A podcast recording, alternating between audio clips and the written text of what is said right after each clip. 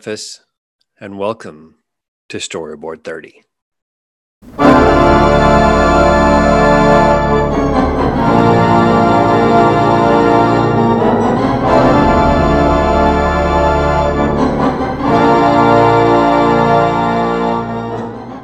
The notes are unmistakable, and they are probably familiar to many of you. And that unmistakable sound, that instrument, it gives you chills and it fills your heart. A sound that takes us back to childhood, to innocent times, perhaps striking chords of warm or melancholy feelings we forgot we had. It is the mighty Wurlitzer, the elegant and rousing pipe organ that has been the signature sound of our Orpheum Theater since 1928. It was away for a few years, off to Chicago for a complete rebuilding and restoration, and it's now back home on the Orpheum stage. This is your host, Mark Fleischer, and for this very special edition of Storyboard 30, I asked our friend, historian, and filmmaker Willy Bearden to grab his camera microphone and join me on the Orpheum stage. There we talked to organist and historian Vincent Astor to chat about the Wurlitzer, to hear a few notes, hear a few stories, and to welcome Mr. Astor and the organ back home as they both get ready for their first public appearance on November 19th, which we should note is already sold out. But for now, sit back, crank up the volume, and join me, Vincent, and Willy on stage for this wonderful, timeless visit.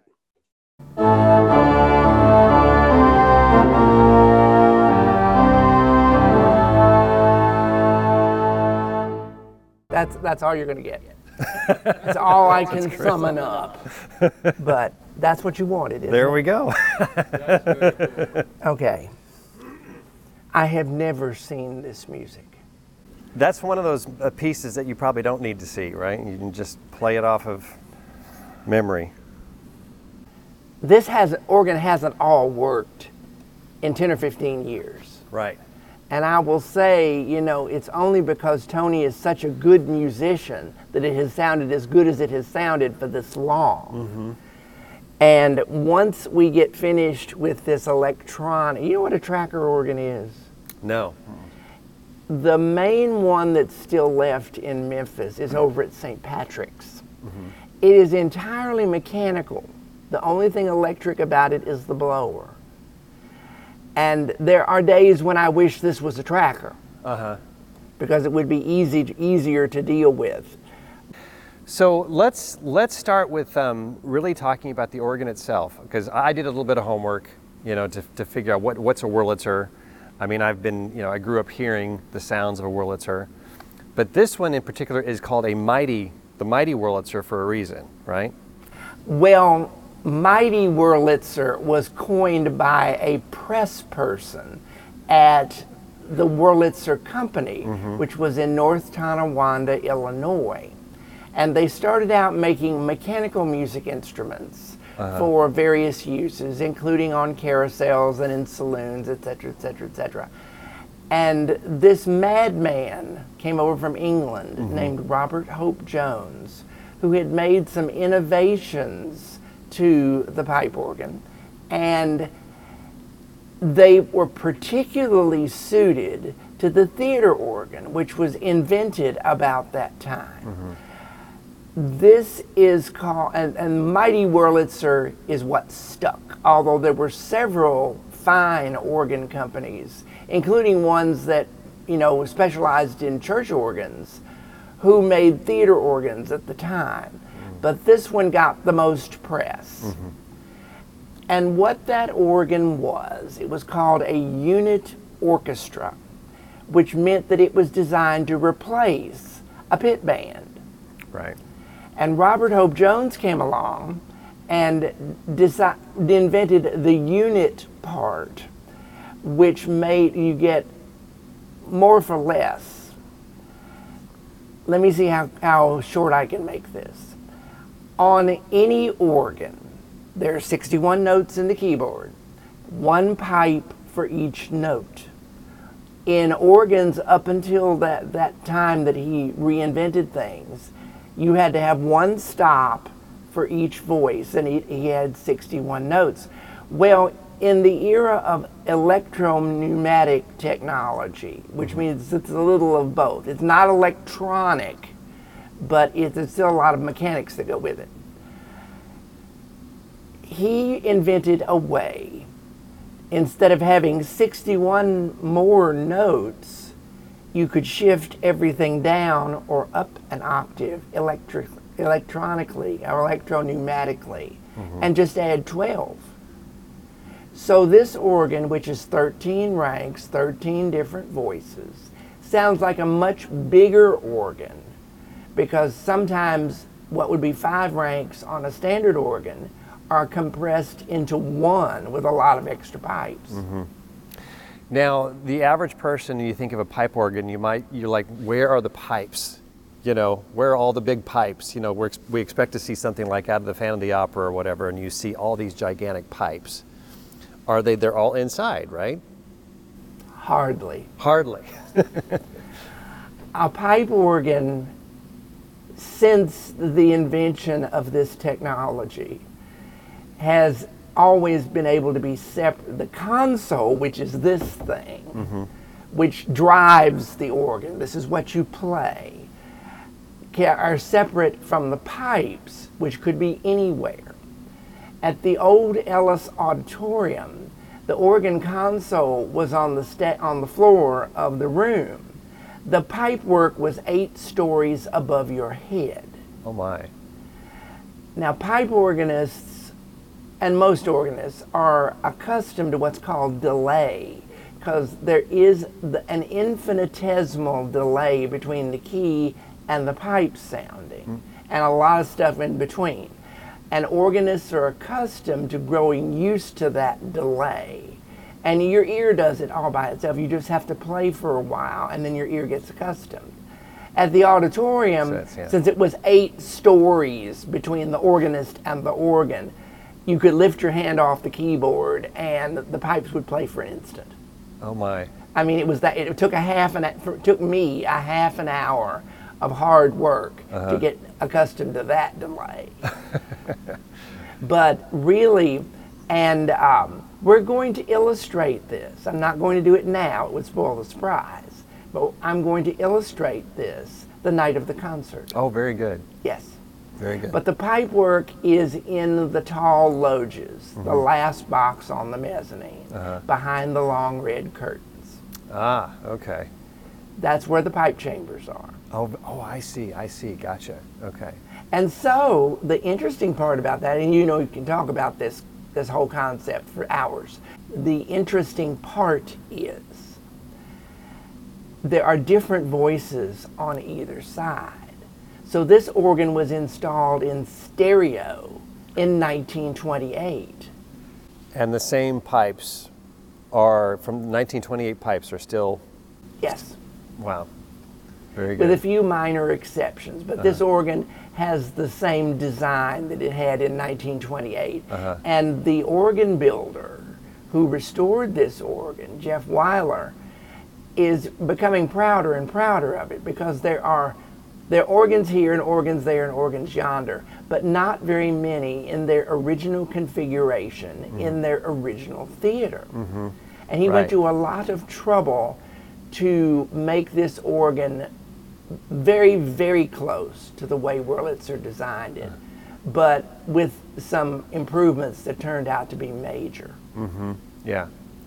So Wurlitzer is a brand, and Wurlitzer made a whole series of organs. Yes. Um, and the Mighty Wurlitzer also has different versions, doesn't it? Yes. With different, what they call those manuals? Yes. Yes, keyboards? Yeah.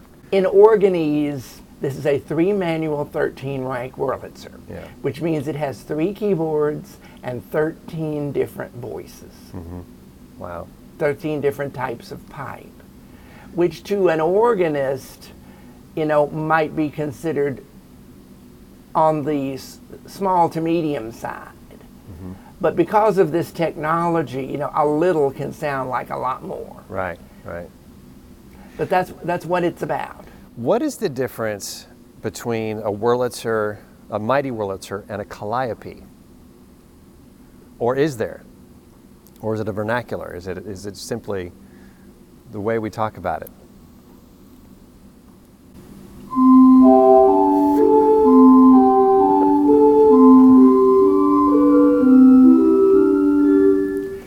Just about every organ has a calliope in it. Uh-huh. And you just have to know which stop to push. uh-huh. But originally, calliopes were built to be heard very, very long distances.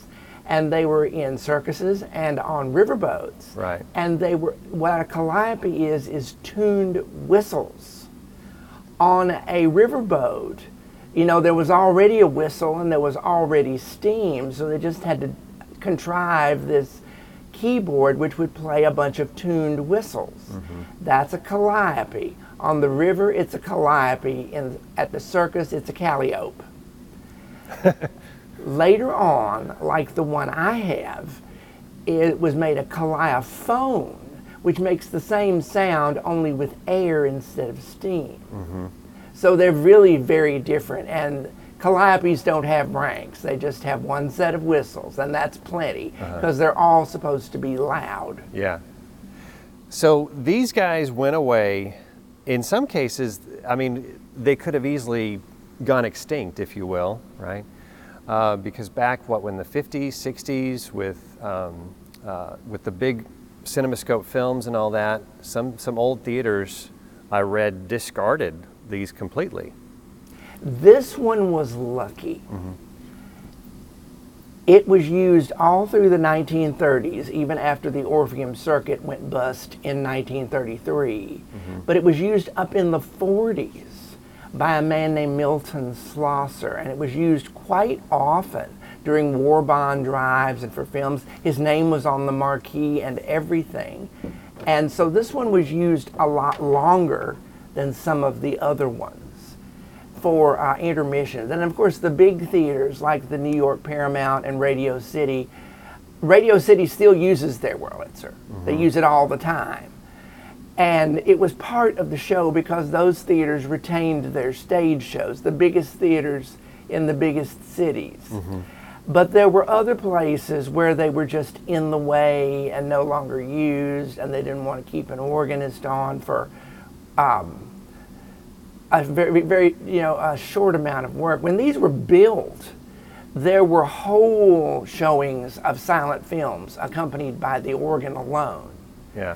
In fact, when the major epic Napoleon by Gay, Abel Gance was shown, it toured the country with a brand new score, the orchestra took their break during one of the sequences of the film and the organ took over. Uh-huh. I saw it, no mm-hmm. joke. Mm-hmm. And that's what they were designed to do. Mm-hmm. It was all about saving money, like the fewer pipes and the smaller space and the organ instead of the orchestra and so forth. It turned out, though, that that's what happened when we first started trying to get the Orpheum fixed up again. An organ in a theater takes one person to have a show Right.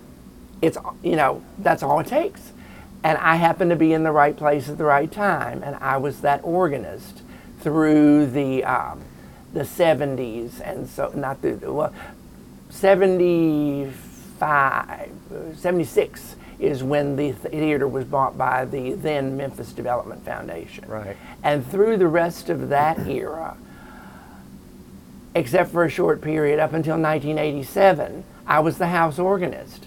And I, if I was here at work and somebody needed to be impressed, we could do it. Mm-hmm. Now, you have, I'm, I'm assuming piano training or, okay. I took piano for five years, but I liked the organ better. Uh-huh. And that's really kind of what put me off on guitar music because I was Catholic at the time. And this was the 60s. So Vatican II happened. Instead of these massive old fashioned pipe organs, everybody was playing guitar. So I went to all this trouble, and the church quit using organ music a lot. But uh, I, I did take piano, and I can read music, but most of what I play is by ear or by memory. So, how did you get this gig? back in the 70s? In 1969, this theater was showing True Grit, the Kim Darby John Wayne version. And I looked up for the first time and noticed how beautiful the room was. And my father, before that, had shown me this big oblong thing in the pit and said, That's a great big organ. Because he and my mother courted when Milton Slosser was playing. Mm-hmm. So he remembered it very, very well. And when the organ was revived during the next big picture, Butch Cassidy and the Sundance Kid, I turned up down here and the lights were all on and the organ was playing and I couldn't have been more excited. And I made a nuisance of myself uh, after that and ended up learning how to drive a theater organ. The man who fixed it up at the time's name was Bill Oberg, and he also worked on the auditorium organ later. But um, I just hung around Uh huh. and ended up changing light bulbs and playing the organ and doing a lot of things and, and, and then finally became an employee of the theater. Ma- I was an employee of Malco. I was the only one that they kept when the theater was sold because I knew where all the skeletons and the fuse boxes were. Right. now you use the word driving the organ. Is that is that the term? Well, It, it, feels like you're uh, behind the behind the wheel of a, of a large semi truck or something, right? Uh, Well, yes, it Yeah, does. yeah. It does, and that's that goes with any organ. But since you're kind of surrounded by it, Yeah. Mm-hmm. with this style of organ, it, it makes it makes more sense. Yeah. And I tell people who want to learn how to play, a keyboard is a keyboard is a keyboard is a keyboard. You just have to learn to drive the thing that it's attached to. Uh-huh. Whether it all comes from inside of a synthesizer or whether it comes from eight stories over your head. Yeah, yeah. So, explain the different. You've got pedal. You've got, and I can't see everything from here, but you've got different. Are those different? Do those don't are, uh, uh, denote different sounds? Yes. Okay. the they're divided on most organs into what is called divisions. And each keyboard will be in a different room, each set of stops. Mm-hmm. Theater organs are different. There's only two rooms, two chambers with all the pipes in them. So these are by keyboard. The great keyboard, which is the greatest number, is the main keyboard, the one in the middle. Mm-hmm. Then there's one called the solo, which is there for that purpose, and the accompaniment, which is there for that purpose, and the pedal, which is the pedal board. Mm-hmm. And that's the that's the difference in a few words. Yeah. And then three manuals, as you said, which are three keyboards. Correct. How different are, are this? Is this keyboard from, let's say, a piano or another type of an organ? Most organs keyboards are identical. They're 61 notes wide, mm-hmm. and they look the same. Mm-hmm. And if you look closely, organ keys are sort of cut off on the front. For uh, the reason for that escapes me, but it's a different touch than a piano. But the notes are the same. And when you hit an eight foot stop tab, that is, if you if you hit an eight foot tab, that's middle C, and then it scoots around. But that um, it's very simple. Like I say, a keyboard is a keyboard is a keyboard. Yeah. They're all they're all the same. They work the same pitch. Now, when you're talking about pitch, an organ pipe is like a whistle. The harder you blow it, the note changes. Well, you can't have that on a pipe organ, which has got what 900 and some odd whistles in it. It doesn't work. So they're all closed up in a, in a chamber, and the front of the chamber has movable shutters, which is what controls the volume. Right. and pi- uh, that's uh, on church organs that's called the swell because it can swell up or down the volume can. Some in church organs are unenclosed but in a theater organ everything is under this expression. So you can turn the volume up and down a lot of different ways. We have one one shoe for each chamber And for the most part, you just put your foot in the middle and turn and for your volume control. So I want to quote some numbers. These are fascinating to me. So we said three manuals, which are three keyboards, six percussions, uh, 10 adjustable pistons, 12 trap and silent film effects. What are what are trap and silent films? I mean, I'm, I'm assuming I know what silent film effects are, but These percussions are mechanically played mm-hmm. just as if they were in an orchestra. yeah, That's the glockenspiel. And it will also do that. okay, There's the xylophone. And here's the marimba. So those are tuned percussions. They're just like the ones in the orchestra, mm-hmm. except they're played from here. Mm-hmm. And mechanically, now the there are also traps.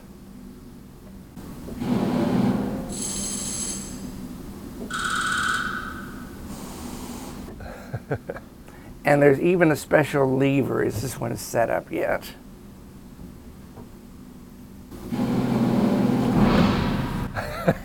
so you have a little thing you can put on there for a roll crash, and um, those are the traps. Now the actual sound effects. That's one of them.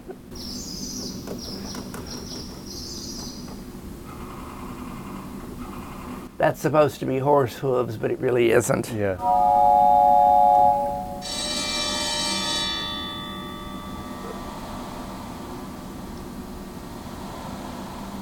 My goodness, That one's called surf, and it Uh-huh. actually sounds like it. it does, yeah. But um, those are the sound effects. Yeah. So if you're a- were a silent film organist, I would imagine you would have had to have screened the film a couple of times to at least get a feel for some of the sounds that might be good accompaniment to the to the film itself, right? That's the best thing. There were some movie organists and accompanists that you know just walked in and played, especially when they had a lot of experience. And there was a book, one book written mm-hmm. by Erno Rapee, who was the orchestra leader at the Capitol and I think later at the New York Paramount in New York, which was an index of classical pieces suitable to different moods, and you could just flip back and forth many organists would have two or three tunes in their head, like uh, very Wagnerian, like a leitmotif, something for a character or something for a mood or something about uh, for something to match what's going on. And if they at least had read a synopsis, that would help. Some of the b- major uh, motion pictures were issued with scores, and, the, and the music was scored, and you could just read it. But uh, it was all different kinds of ways that you could do that. Yeah. But the and sometimes the sound effects are better than others. Ah, let's see. So while you're looking, some more statistics. 222 percussion notes I mentioned, I think. No, I didn't mention that. 949 individual pipes, right? 1223 electromagnetics. 2,399 valves. uh, 4,792, um, I can't read my own writing, motifs. Something, something motifs. I can't read my own, my own writing. And 8,000 gaskets. It's amazing. It's about right. Uh huh. It's about right. I told one group of people who were here at a dinner I happened to be attending. Uh-huh. We were, they were trying to raise money to redo the organ. I said, it's 90 years old. There are a lot of moving parts. They wear out. Yeah. Because there's a whole series of things that happens between the key and the pipe, or the key and the effect. And then when you get to stuff like the snare drum, you know, there's an extra little thing there that does the reiterate, that roll, that makes it roll, and um, all kind of stuff, all kind of stuff. It's I'm not an organ technician, so uh, so I can't get into great detail about it. But I, there's a, there's a lot that goes on between the key and the pipe. Oh, yeah. So this was out of commission since the 90s, middle 2000s? When? No, it's never been out of commission. Oh, good, okay. Completely. It was always used for the film series or for special occasions or played for people. It has. It was silent for a while in the late 40s and early 50s because uh, there was a dispute with the musicians union about you know what they were going to pay the organ and it, it got very complicated and that's when they lost probably the most famous organist to ever play the most nationally known organist to ever play here. And um, and it, oh, that's all was in the paper because he was very very popular here. But um, not it was always kept usable and so it was never it wasn't like so many organs like the ones at the other three theater, big theaters the warner and Loew's state and Loew's palace. Those organs were just put aside never used at all. Yeah. So the decision was made a few years ago then to, to have it restored, yes. Right? Um, as you approached, or as, as the theater approached restoring the organ, the Wurlitzer, um, was it simply a matter of, oh, okay, it's time to get this looked at because there's just too many sounds that aren't functioning like they should or aren't as robust as they should, should be? Um, but um, meanwhile, as you said, it was still being played, right? Um, and the community rallied around the restoration, right? i will brag because i have bragging rights on this mm-hmm. i was meeting with brett because i had heard it mentioned since Brett took over the reins mm-hmm. about wanting to really redo the organ because he had been other places where there were, but Chicago particularly, Yeah. where there was a very active group of volunteers that took care of a number of theater organs. Right. Brett Batterson, CEO. Brett Batterson, Yeah. right. yes, the mm-hmm. president. We were in a meeting and we got we're talking about it just casually, and I took a check out of my pocket and said, "Here's your first donation." Very good. And the Orpheum ran with it. Mm-hmm. Yeah. and was able to raise the money. And for the very first time in its history, the organ was completely dismantled, completely removed. Even the chambers that it is in were remodeled, which caused a great improvement. And for the first time since the 30s, I guess, everything works. How long does it take to reassemble and put back together the Wurlitzer in the in this theater? How long would it, did that take? That's a Jeff question. That's okay. because I wasn't here for that, but it's Yeah. a long time. Yeah. And there were, there are parts of this organ, not pipes, mind you, that are so large they had to be lowered through the shutter opening to get them out of the building. Mm-hmm. They're just big and awkward enough that they wouldn't go out any other way. Uh-huh. When this theater was built, the way you got to the organ chambers was climbing a long ladder from the main floor and stepping off into this room where the pipes are. That's been changed now. In 83, the box booms were put in on either side of the balcony, and those are accessible by a little known doorway up in the balcony. So now you can go in that way, and there is a bridge on this side over this chasm where the ladder is. I mean, you had to climb up a couple of stories to get to the solo chamber. And um, back when I was younger, you know, it was nothing much to it. The ladder on this side of the theater, on the Beale Street side, goes up eight stories all the way to the attic. And the chambers are on the way there. But uh, things are considerably easier now. Yeah. Describe the very first time you ever got to play this back in the 70s. Magical. Magical. I'd always liked the, I had an organ at home and I'd always liked organ music better than anything else. And it was pretty amazing. I had heard it a number of times before I played it. And I learned a lot from Bill about driving this instrument and uh, what because he was a very good musician and I had listened to a lot of his intermission shows and so I was able to do that and of course like most organists. I have some things that I created. It's like playing um, excerpts from the thieving magpie with the bird whistle.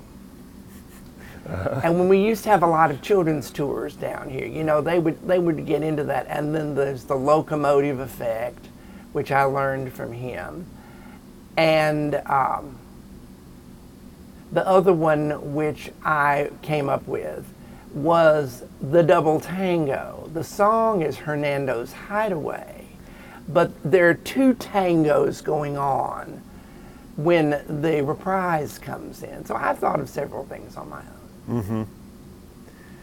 Now, fast forward to this year, sitting down with it finally after having not seen it for what three years, I guess.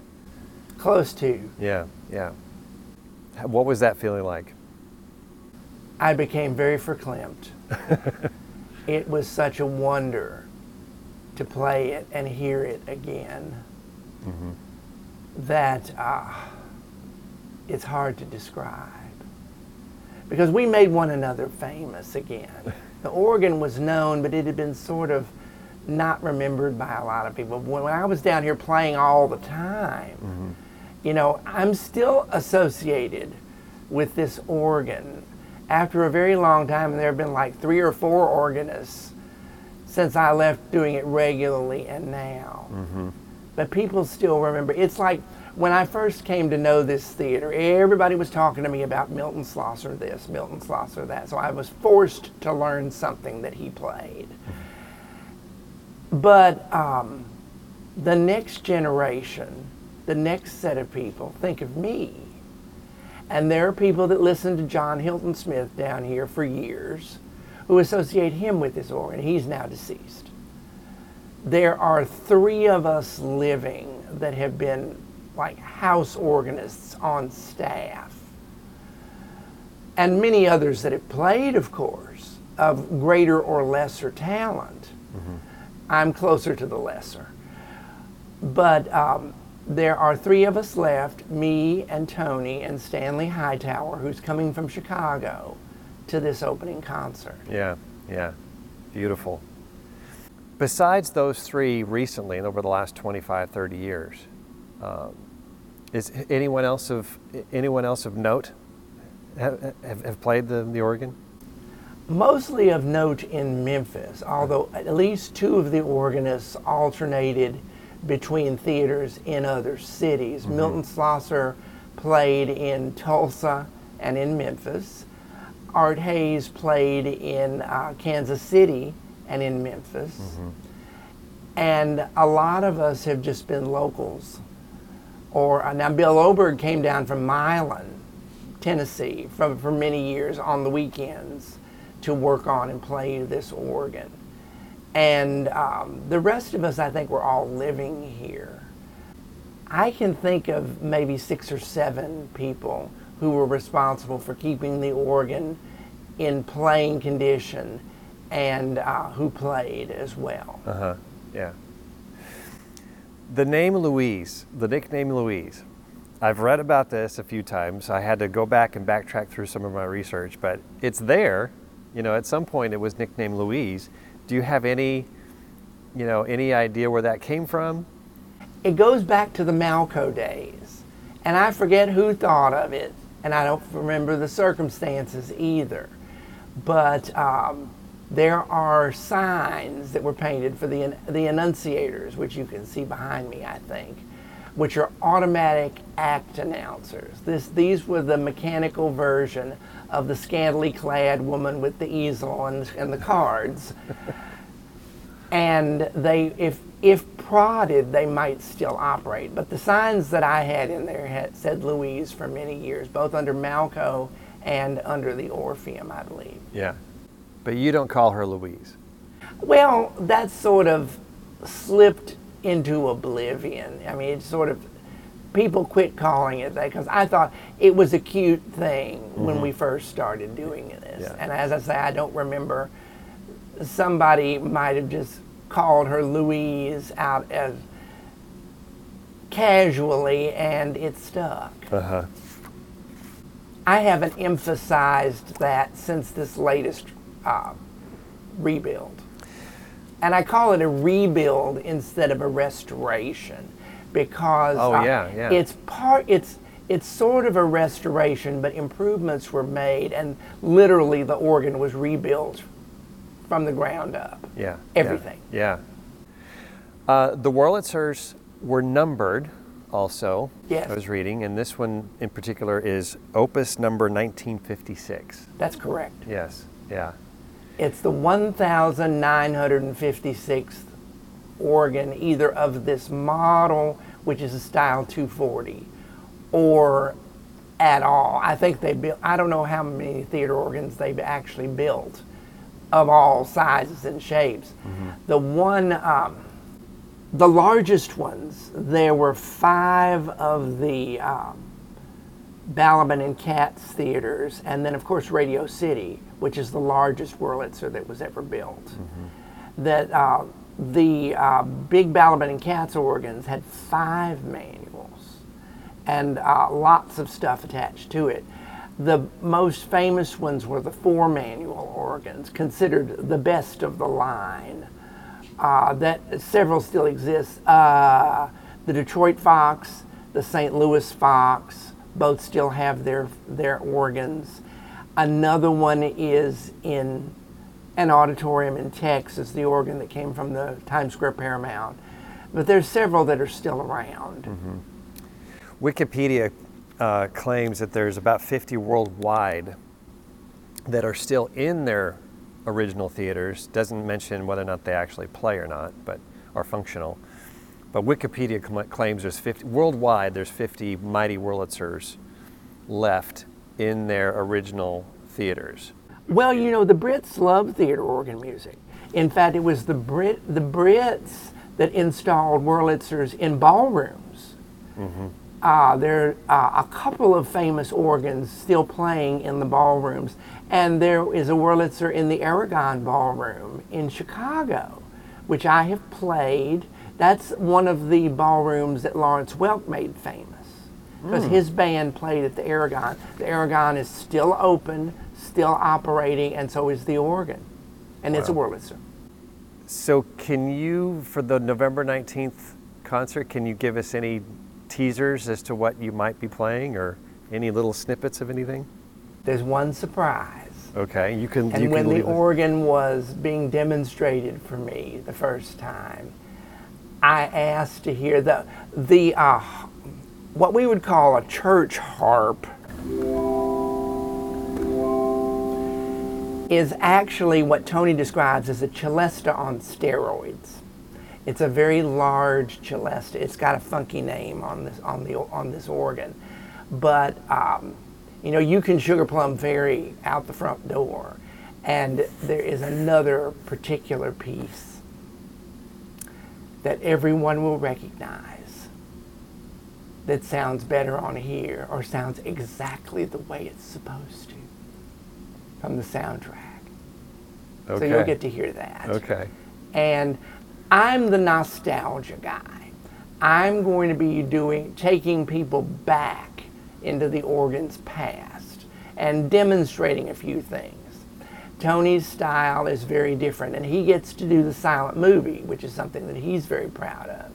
It's an excerpt from The Cameraman, a Buster Keaton film. And uh, I'm taking as my job to just show the organ off. Yeah. Yeah.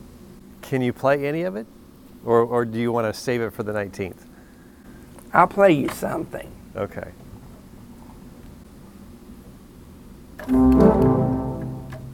Oh, I didn't put any stops down. Duh.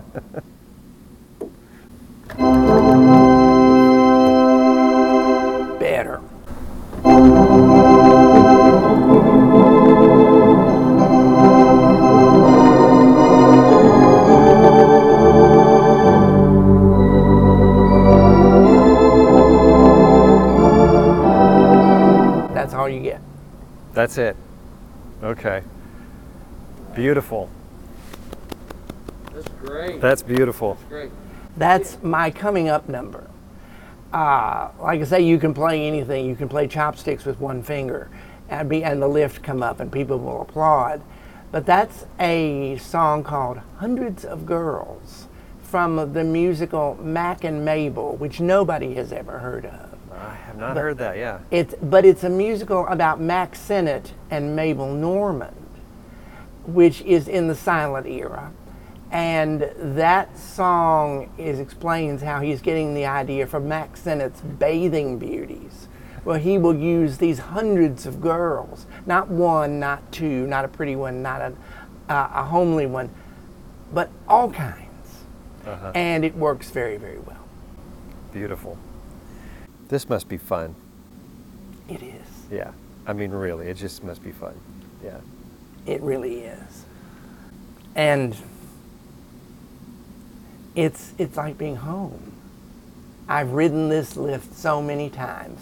And the thing about an organ console lift is you can be playing Come to Jesus on in whole notes mm-hmm. and the lift comes up and people will applaud. Mm-hmm.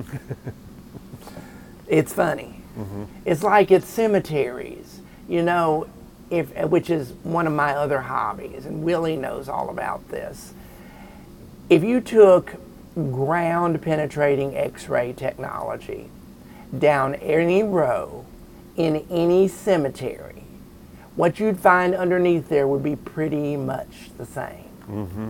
Mm-hmm. It's all about the marker. It's the marker that give, that puts all the information on there Right. that you think needs to be remembered or somebody that needs to be remembered thinks it needs to be remembered. Yeah. Mine is going to be a very nice one. Part of it's already there. Uh-huh. And the thing about my monument is I worked with the monument company on this, and of course they were delighted because I was buying secondhand objects. My monument at Elmwood says this monument is 80% post consumer recycled material. it's the only one with that inscription in the whole cemetery because it's true. and that has a story that goes with it. Mm-hmm. A- a- a- a- an interesting and funny story. Yeah.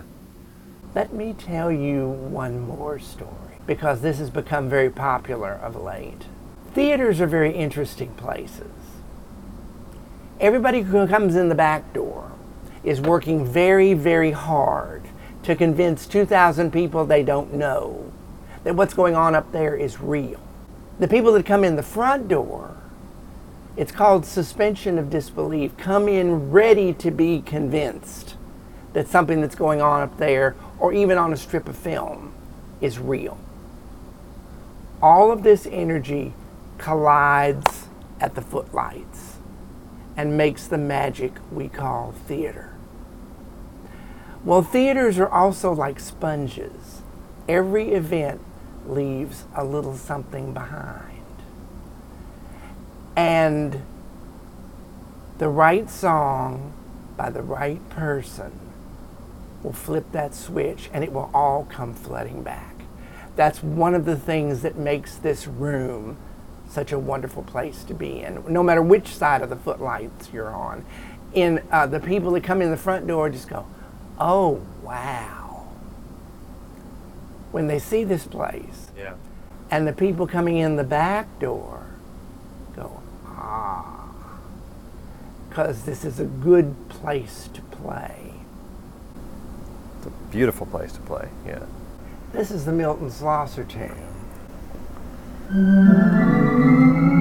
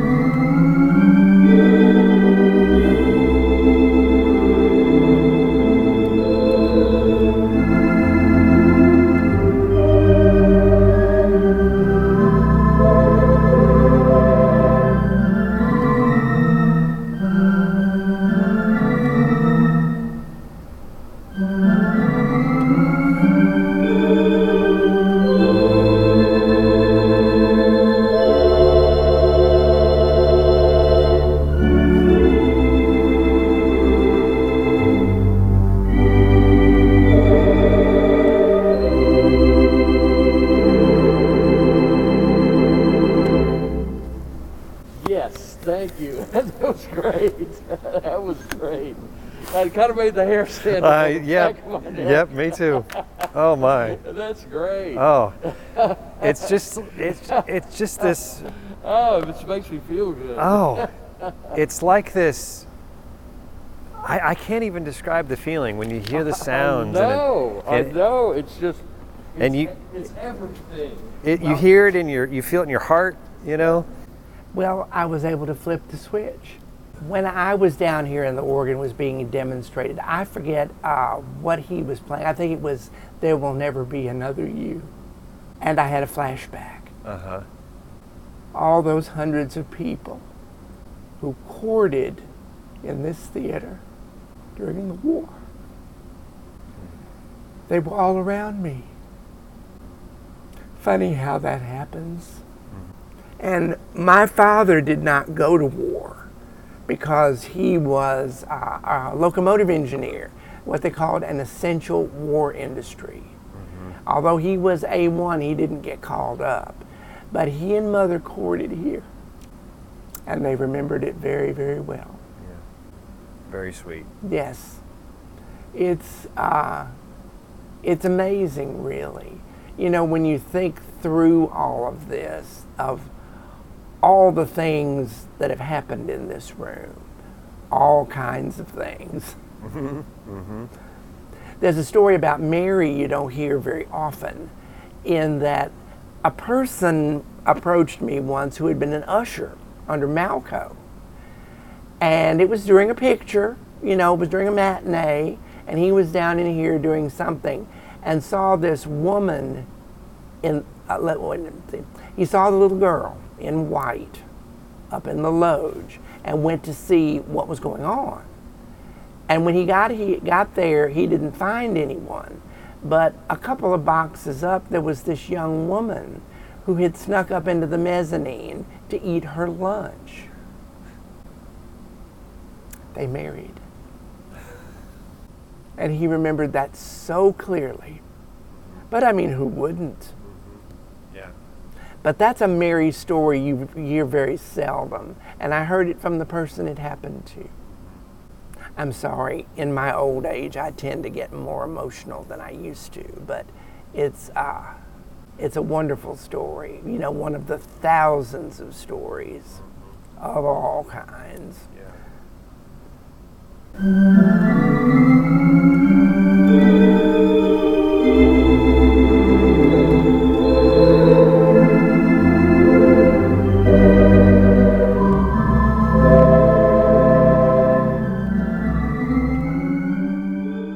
Vincent Astor, thank you for indulging us today. You're welcome. The the sounds and the stories are wonderful. What an amazing setting this is once again. So thank you so much. And we will all look forward to November 19th right here. Thank you. This has been your host, Mark Fleischer, bringing you this very special edition of Storyboard 30, recorded live at the Orpheum Theater on the corner of Beale Street and South Main in downtown Memphis with historian and organist Vincent Astor. A very special thank you to our friend, historian and filmmaker Willy Bearden, for his ongoing support and for recording this special moment in time. And as always, Thank you to WYPL broadcast manager Tommy Warren and producer Vance Durbin, and to you, listeners and supporters of the Memphis Public Library. Thank you for tuning in here at Storyboard 30 as we continue to search for unique ways to tell the Memphis story. Memphis, make it a great week and stay safe out there.